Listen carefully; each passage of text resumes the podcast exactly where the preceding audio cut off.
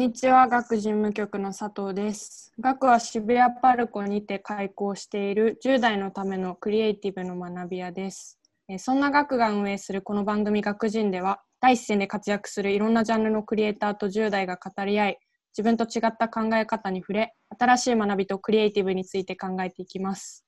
え本日はクリエイターゲストとして、フォトグラファーやエッセイスト、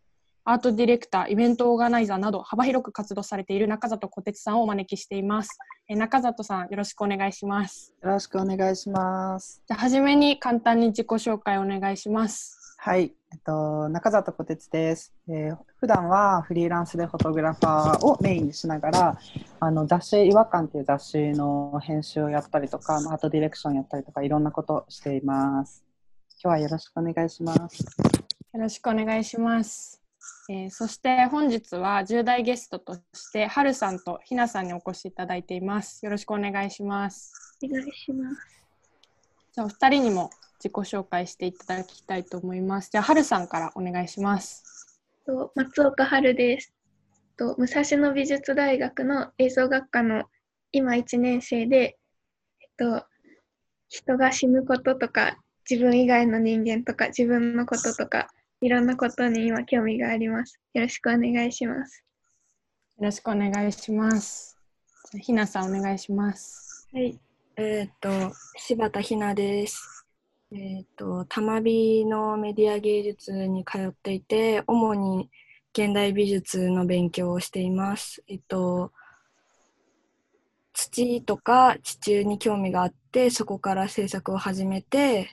キノコとかを媒介に雨とかまで興味があって、その雨と地中の循環とか、まあ、地中全般作ってます。お願いします。よろしくお願いします。します。まあ今日は、今回は、あの、お二人ともすごい精力的に表現をされているお二人ということで、ちょっとまあ、いろんな質問も事前にいただいてるすごい楽しみな質問ばっかりなんですけど、じゃあ、まず、はるさんからいいですか？はい。えっと、中里さんのインタビューを拝見したときに、はい、写真を通して小鉄さん自身の考えを伝えたいって記事でおっしゃってるのを拝見したんですけど、うんうん自分の思考を表現するやり方ってうん絵画でも音楽でもいろんなジャンルがあると思うんですけど、うんどうして写真を選んだんですかっていうのが私自身も写真を撮りたいって思ってるのでうんうん気になって伺ってみたい。はい。やばい、めっちゃ緊張してますね。ありがとうございます。あの、あそう、あとインタビューも読んでくれてありがとうございます。あのーそうだな、なんか写真をやっている理由、写真を選ん、写真を選択している理由としては、本当にね、なんかこう、はるさんの言う通りで、なんか、な、なんでもよかったんだよね、正直。なんでもよくて、もし自分が歌を歌ったりとか音楽することができたら多分僕は音楽で表現していたと思うし絵を描くことができたらあの絵で表現してたと思うし本当にただそれだけだったかなと思っていてでずっとなんだろうなこう得意なものとかうんずっと続けてきたものとかってそんなになくてでその中でなんか唯一写真を撮るっていうことに関しては一度もハマらずにできたというかなんかめちゃめちゃに三日坊主なのね。でもう本当になんか刺繍やってみたりとかそれこそ絵描いてみたりとかなんかこういろんなことやってみたんだけど本当に秒で飽きちゃってなんかもう全然続かない中でなんかそれは結構でもその3日間に関してはめちゃくちゃに没頭してたの。めっちゃ没頭して超楽しいみたいになってるんだけど本当に3日経つと完全にもうどうでもよくなってるのね。でだから結構ハマるのってなんか僕はあんまり合ってないなと思っていてでその中で写真っていうのは本当に唯一ハマらずになんかずっとなんとなくなんとなくというかずっとこう付き合い続けていられた媒体ででも一度としてなんかこううんめちゃめちゃに夢中になったりとかめちゃ極めたいとかなんかカメラでやっていくぞみたいなテンションになったことは一回もなくてなんか本当にこうバランスのいい距離感でずっとできていたのがカメラだっていうことにあのそう4年くらい前に気づいてなんかあなんか今できるの自分ができるのってやりたいとかっていうよりかできるのって写真だなみたいな。なんか本当にツールとして写真っていうものが自分の中になんか残っていたみたいな感覚で写真を選択してるっていう感じです。だから本当にあのめっちゃ歌うまかったら全然あの歌で表現してたと思う、うんありがとうございます。うん、えなんか春さんその写真やりたいって思うのはなんでやりたいと思うんですか？なんか私も多分そういう前提として、うん。あのもし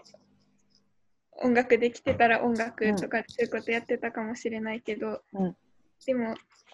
そう最近なんで写真やりたいんだろうって思っててうんうん。なんかたどり着いた答えが、えっと、冒頭でも言ったんですけど、私は死ぬこととか何かが終わることをとても怖がっていてうんうんうん。写真を撮ることって時の流れとかを証明するものにもなるなってうんうん。考えてて、うんうん終わり絶対に終わるものと付き合っていく中で、うんうん。うん、途中経過を写真に撮ればあのー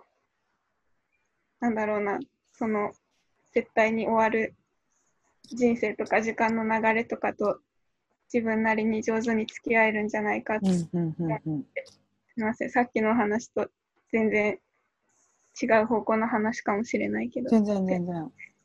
めちゃめちゃ面白いですね。なんかなんか僕多分一番最初に写真を取り出した時ってそれこそなんかこううーん一切作り込まずになんかその日常の一瞬とかを撮ったりとかなんかその本当にその時に美しいと思ったその気持ちだったりとか思いみたいなものを留めておきたくてこうシャッターを切ることが結構多かったんだけどなんか今は全くそういう撮り方を全然していなくてなんか本当に日常のこう風景とかなんか友達と一緒にいる時の写真とか全然撮らないのね。なんかこう普段カメラ持ち歩いてなくてなんか重いから嫌なのね。でそうだから結構あの本当に仕事とかなんかこう撮るっていうマインドを作った時にしか持っていっていなくてなんかこう、まあ、それは変化していって今の状態になってるんだけどだから今のなんかハルさんのなんかその話を聞いてなんかあ自分もなんかそういうなんかこう、うん、その時のなんか思いだったりとかなんか瞬間だったりとか時と自分の関係性みたいなものをなんか収めていた時あったのになんでそうじゃなくなっちゃったんだろうって今ちょっと疑問になった自分の中でね。白い、でもなんかあの小鉄さんの話を聞いててうん。なんかその執着なんかあんまり執着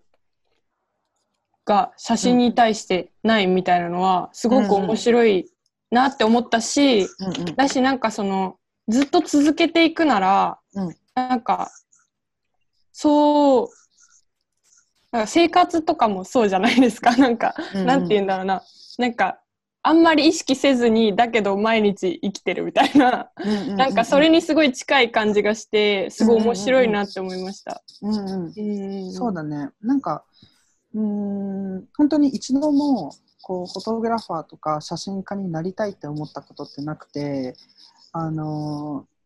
まあ、でも本当に今はありがたく、こう、お仕事もらったりとか、なんかこう、撮ってほしいって方がいてくれているから、で、写真撮るの好きだから、あのお仕事としてもそうじゃないこうプライベートワークだとしてもやっているけどでも今でもうんフォトグラファーとしてこれから生きていきたいとかっていうのは全然思っていないかな。なんか、うん、だから写真っていうものに全く執着はしてないけどそれこそこう自分の表現したい思想だったりとかなんかメッセージみたいなものっていうのは、うん、伝えたいっていうところには執着はしてる。うんうんうんでもそれをと何を通して表現するかっていうその真ん中のこうツールとなる部分に関しては別に何も執着してない。うんうんうんうんなるほど。なんかあのひなさんもあの表現についてすごく質問したいっていうふうにあの事前に伺っててあのひなさんは土で作品をね作ってるんですよね。すごい面白いなって思ったんです。うんちょっとその話もうちょっと聞いてもいいですか？あ、土ですか？と、私が土をこう、に興味を持った、まあ、あの、きっかけを言葉にすると、あの、船橋っていう、その、住宅地、本当にもう家しかないような、ほんなんだろう、もう、特に何もないみたいな街で育ってるんですけど、そこって大体コンクリートでこう覆われていて地面が。その中で土が露出することって本当に少なくて、でも、まあちょっと出れば土踏んだりするんですけど、その空き地になった時に、こう急に家と家の間に土がこう露出したりして、それって結構不思議で、で、まあ、それで露出した土を見た時に、私は結構土をすごい理解したいと思ったというか、土について何も知らなくて、あの、コンクリートの下には土があるはずなのに、何も自分は土について知らないし、そその時にすごい土をなんか飲みたいってすごい思って、で、そこから割と制作が始まっていて、土を飲みたくて、土にストローを刺したりとか、いろいろとか、まあ、してみて、で、ちょっとし土について興味が出てきてから、まあ、調べてみたら、この人は割と宇宙とかに行ったりしてるし、衛星飛ばしたりとかもしてるけど、地中に行ったことがあるのって10キロまでしかなくて、それって本当にうん。それこそ船橋から東京ぐらいの、うんうん。あの、それぐらいの距離でしかなくて、それがすごい不思議で、で、私は実はこの、あの、なんだ、地球が丸いとか、そう、科学的に地球がどうなってるかって分かる前のエジプト人とか中国人とかが考えてた、その地球像とか宇宙像っていうのが、まあ昔好きで、あの、自由研究で調べたりしてて、うん。そういう古代の人の想像力を地中に働かせることってできるような気がして、うんうん。で地中世界を作ったりとか土について調べてみたりとか、まあ、そういうふうに表現をしています。えその中国とかさエジプトのその古代の考え方っていうのはどういったものなの？例えば面白いのは星って浮い星って浮いてるじゃないですか。点が浮いてるじゃないですか、うん物って浮くわけないじゃないですか、うんうんうん。ここにあるものって。だから昔の人にとって星っていうのはあの糸で吊るされてるん。ですよ。うんうんうんうんとか、そう、そ れ面白い。とか、あとなんか大地の女神と宇宙の女女神がいてみたいな。うんうんうんその間に大地があってみたいな。ほの女神が人が2人ここにいてここに自分たちがいるとか、うーんそう有名ですけどその亀の上に象がいてとか知らない知らない。象がいて象の上に大地があってみたいな。うんで海とかも丸いから本当ならこう行けばこう一周できるじゃないですか。はいはいはいはい。自分の実感では平らじゃないですか。だから海が丸いわけないので、海先まで行くと滝に落ちて海の果てまで行ったら危険なんですよ。うんそういうそのうん自分の実感、触覚的な実感からそういう世界観を作ってて、それがすごい面白くて、うんうんうんそういう想像力で自分も地球を作ったりしています。なるほど。うーん。面白い。それ興味持ったのいつぐらいなんですか？その昔の人の世界観に最初に興味持ったのは本当昔小学1年2年ぐらいなんですけど、うんうん宇宙図鑑ってよく子供が見るような図鑑あるじゃないですか、ん小学館のあれに書いてあって、うん。すごい面白くてへえ。ましたね。土に興味持ったのは？土に興味持ったのは本当数年えっ、と高校3年生の時。へえ。でそれで父に興味を持って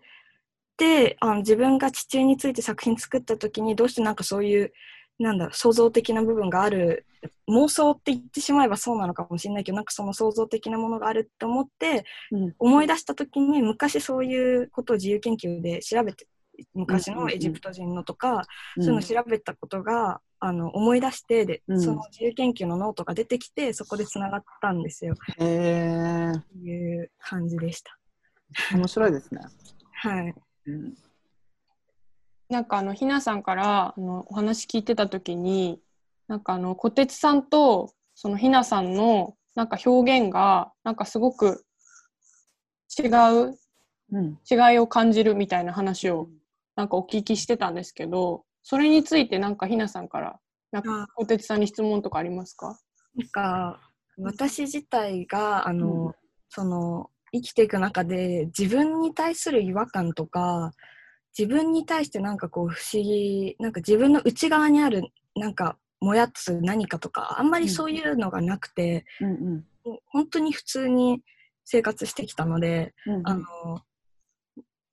そういうのがあんまなかったんですけどその内側のものだからその表現するときに割とその地球に対して地中に対しての興味とか好奇心が大きいんですよそうんうんうん。のワクワクしたりとか、うん。でもなんか小鉄さんの表現って、うん。あの幼い時から抱えてる違和感をこう内側からうん。外に出すみたいな、うん。そういう方向を感じてうん。であのそのなんだろう。で自分の内側のものを外に出すことって、うん。私にとってはかかなりなんか危険なことでもあるよ なんか、うんうんそれっていうのはあの批判ではなくて、そのうん。自分が傷つく可能性があるじゃないですか。あとは自分の周りの人とかももしかしたら何かしらで傷つく可能性がある。うんでも、うん。だからこそすごい強いものになるとは思うんですけど、うん。あのその結構怖いと思う自分が傷つく可能性もあるしその、うんうん。でもそのリスクを背負ってこうはこうあえてこう外に出して人とかうん。でこう表現して伝えていくっていうのって一体どういうことなのかなって思ってうんうんうんうん。いたありがとうございます。なんか、そうだな、こう、僕も自分の中に、自分自身に対しての違和感っていうのは、多分、うん、僕が求める社会の中では起こらないはずというか、僕も何の違和感も感じずに、みんなと同じように生きれる、生きれたはずなんだけど、でも、僕が小さい時から、まあ今もそうだけど、こう自分の周りの人たちが僕のことを僕に対して違和を感じている。こう男の子なのにこう女の子が好きなようなものが好きだったりとかなんかこう、うん、身振りだったり言動が女性らしいとされたりとかなんかこうそういったものもそうだし男の子なのにこうスポーツできないとか筋肉つけないその代わりにおままごとやったりとかなんかこう可愛いものを選んでいたりとかするっていうことに対して自分はそれでいいと思っていたけどでも周りがうんだんだんとこうそれっておかしくないってこう圧をかけてきてこうあなたは男の子なんだからこうするべきだよっていうのをすごくこう押し付けてきたんですね。で、うんとまあ、それが自分の中でだんだんだんだんこう溜まっていったっていうのが、まあ、背景としてあってで、うんとそうだね、すごい、うん、それをこう、だから僕の目的としては、自分自身を変えたいっていうよりかは、本当に社会を変えたいっていう方が大きくて、僕が、こう、何の、理想を言えばね、僕もそうだし、僕と同じように、こう、うん、セクシャリティだったり、ジェンダーに違和を感じている、自分よりも下の若い子たちとかが、僕と同じように周りからいろんな圧力を受けて苦しんでほしくないっていうのが一番大きくて。で本当にこうひなさんが言ってたみたいにこう多分こうなんだろうな批判されたりとか、まあ、傷つけられたりとかなんかこう、うん、よく思わない人とかも、まあ、圧倒的にいるんだけどでも僕がこういうふうに、うん、活動できてるっていうのは自分の周りの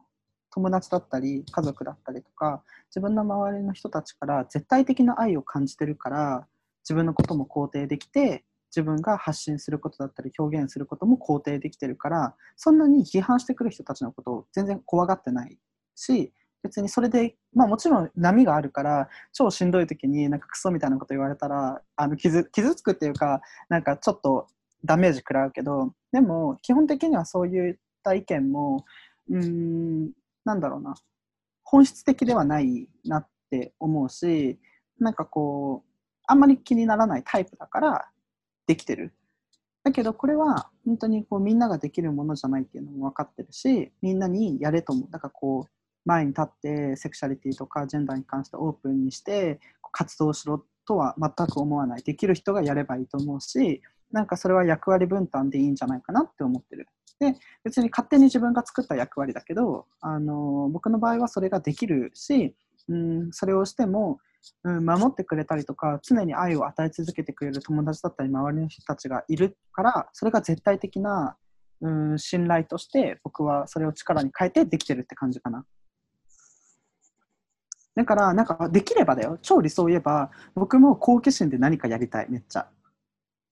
好奇心でなんかこうまあ別にやればいいんだけどでも今のところ好奇心よりも先に好奇心だったりとかこう探求したいものよりもうん変えたいものの方が大きくてそれを優先しているけどもし将来この自分が望む社会だったりとかうん価値観がどんどんどんどんアップデートされていったら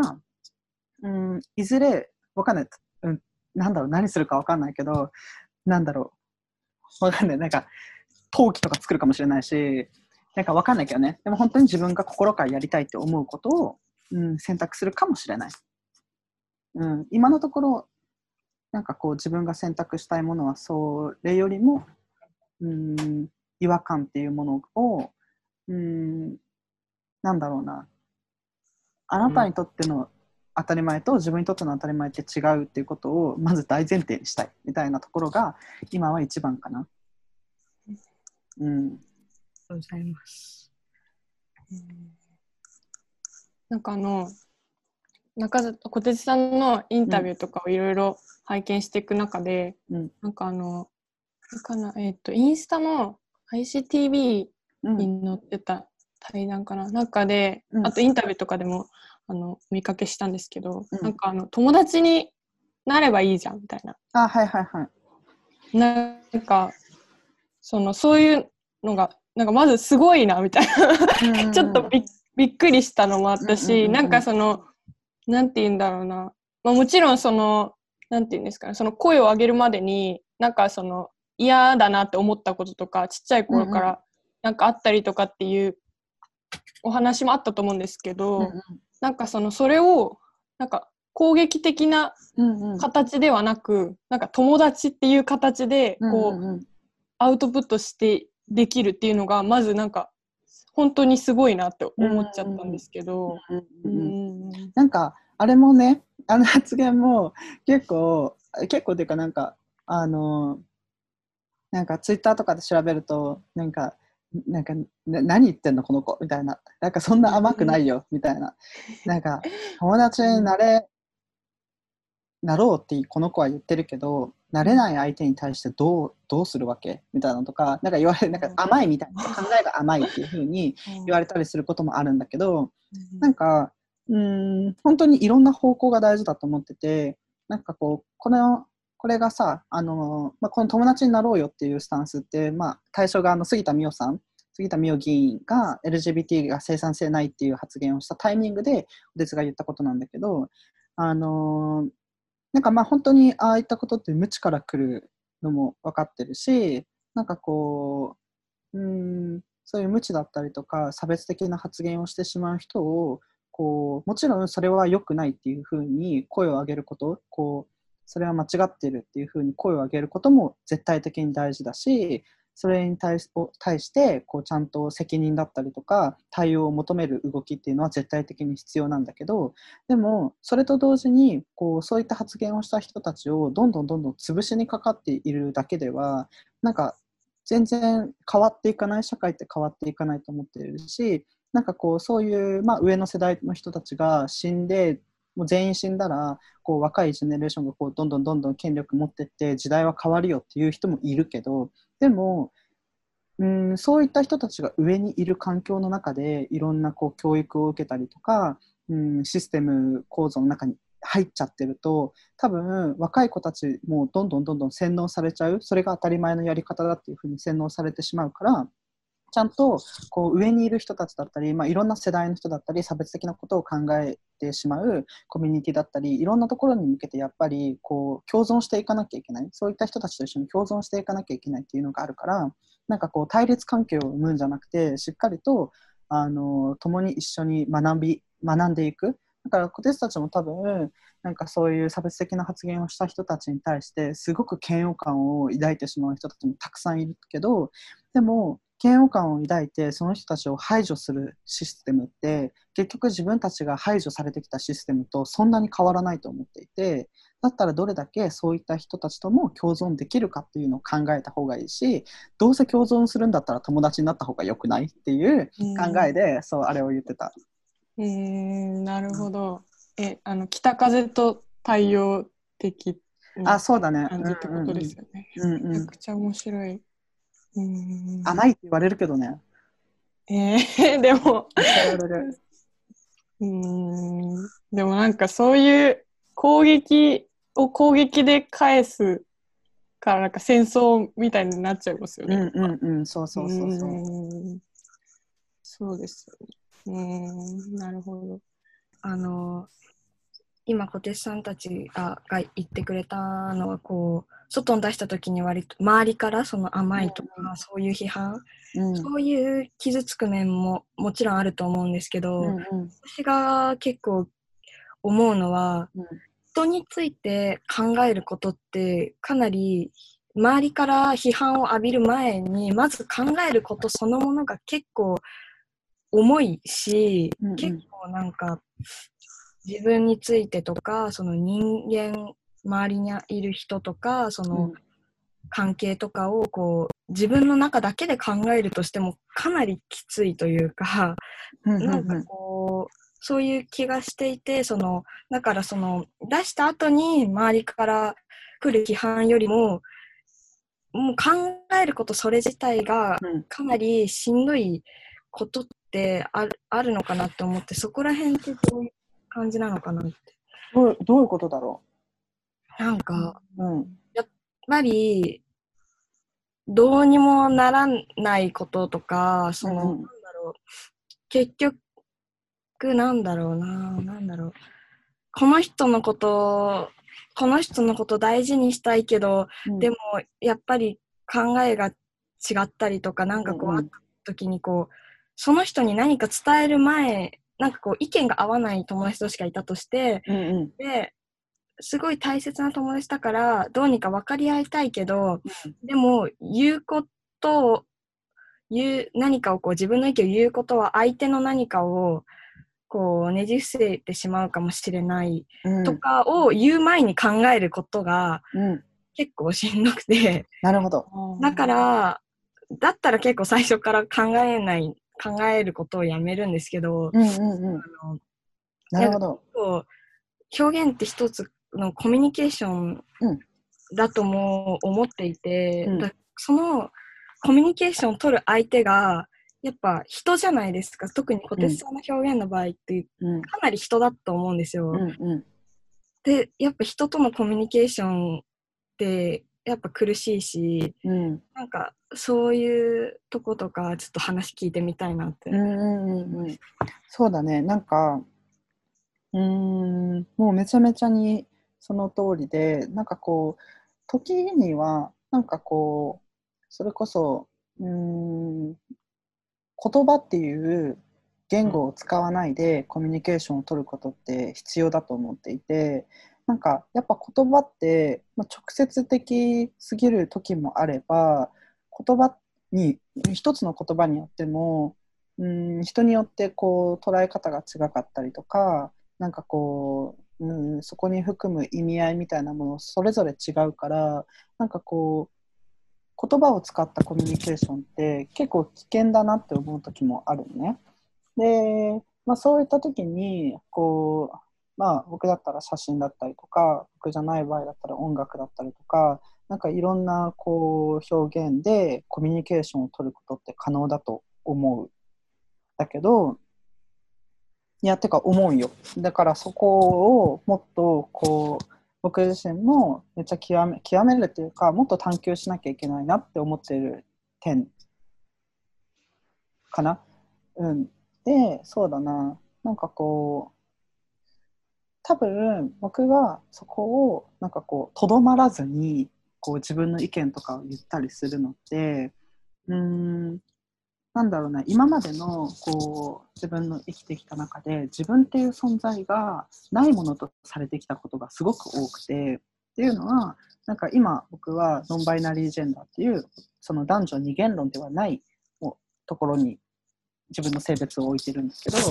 こう、まあ、そもそもそういった考えだったりとかノンバイナリーっていう存在がこう、まあ、今も現状ないものとされていてそれっていうのは本当にいろんなところで見受けられる。なんかトイレもそうだし銭湯行ってもそうだしなんかこうなんだろう役所に行ってなんか手続きする時の性別記入欄もそうだし本当にいろんなところで僕のその性別っていうアイデンティティは排除されていてで僕自身はここにいるし今あなたの目の前に立っているのにでもそういった場所ではないものとされているっていうのがすごくしんどくてあの今僕がこう、うんまあ、ちょっと強い言い方で、うん、なんだろう自分の意見を発しているのっていうのは自分がここにいるっていうことを証明するため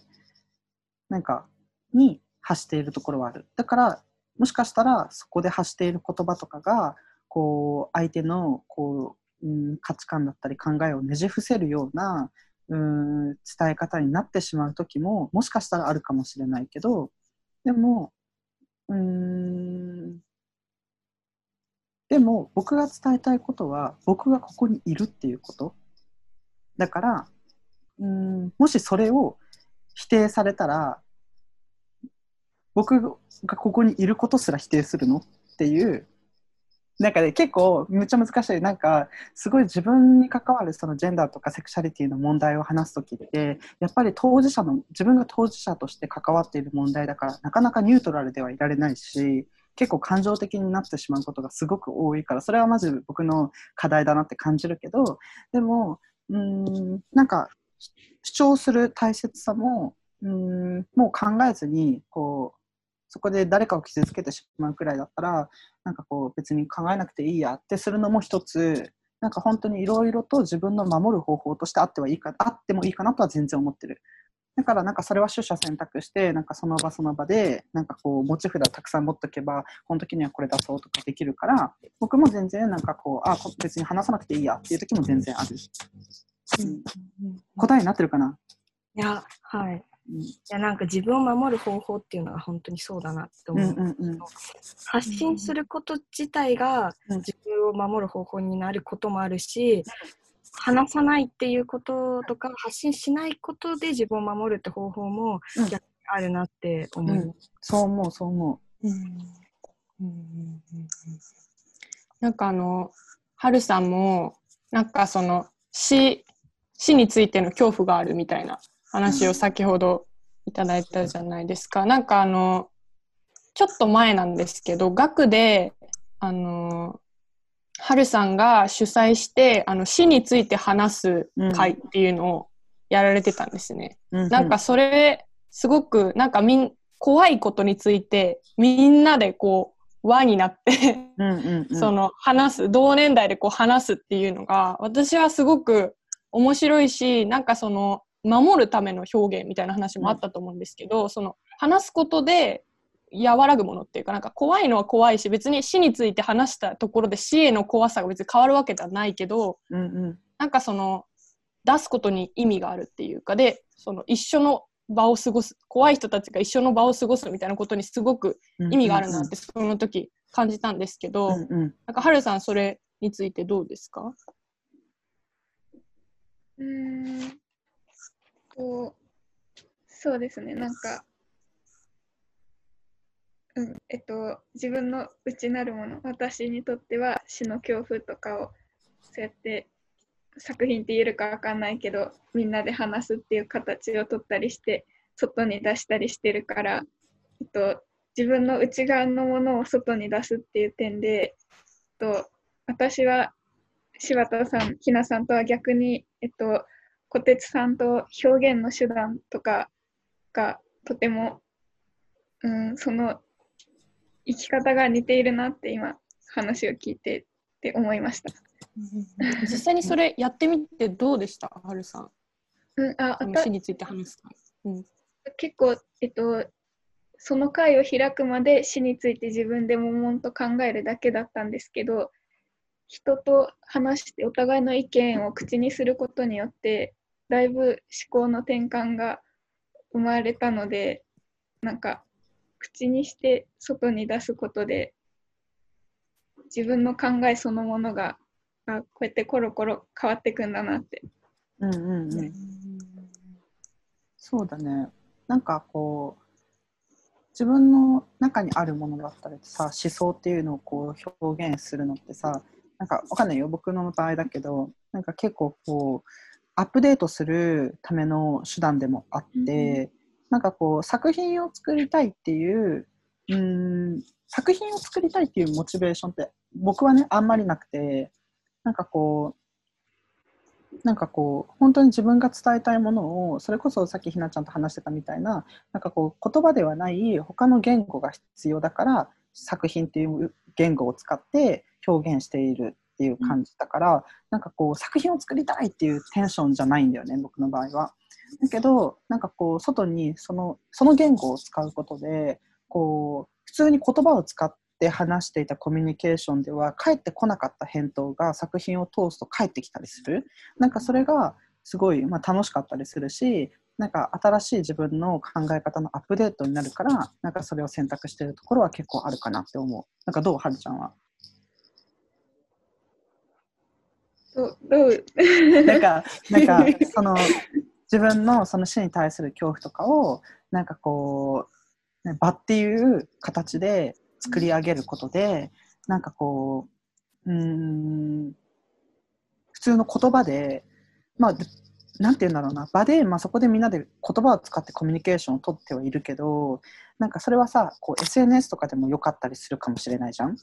その中で場を作ったことによってなんか得れたことというか場の力ってどういうところに感じた、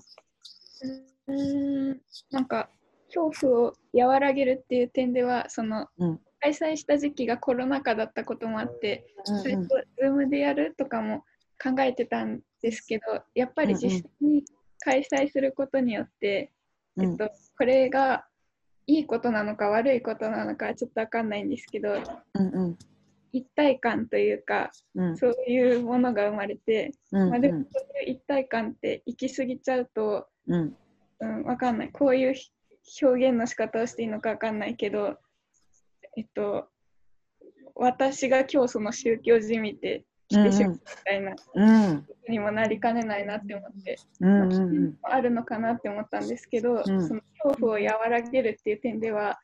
みんなでお菓子食べながら死についうんて話すっていうことで、うん。なんだろう。結びつきみたいなのが生まれた感じがします。今回はクリエイターゲストに中里小鉄さんをお招きし10代ゲストの春さんひなさんとともに対談していきました。フォトグラファーやエッセイストアートディレクターイベントオーガナイザーなど幅広く活動されている小鉄さんと大学に通いながらそれぞれのテーマのもと精力的に表現活動を行う春さんとひなさん。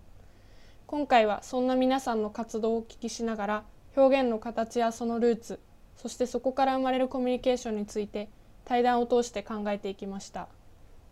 物や環境とのコミュニケーションとしての表現自分の内面を探るための表現自分がここにいることを証明するための表現ツールも伝えたいこともそれぞれ異なる3人の言葉が絡み合いながらトークが進んでいく中今回は時には言葉でない言語でコミュニケーションを取ることも必要だと思ってる。そんな小鉄さんのお話が特に心に残りました。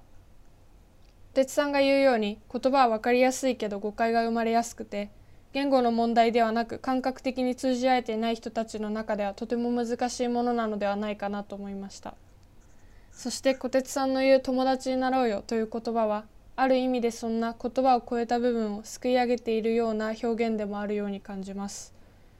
目に見えないものに日常が脅かされている今だからこそそんな言葉の奥にあるものや自分の本当に伝えたいこと自分なりの表現に私も改めて目を向けてみたいなと思いました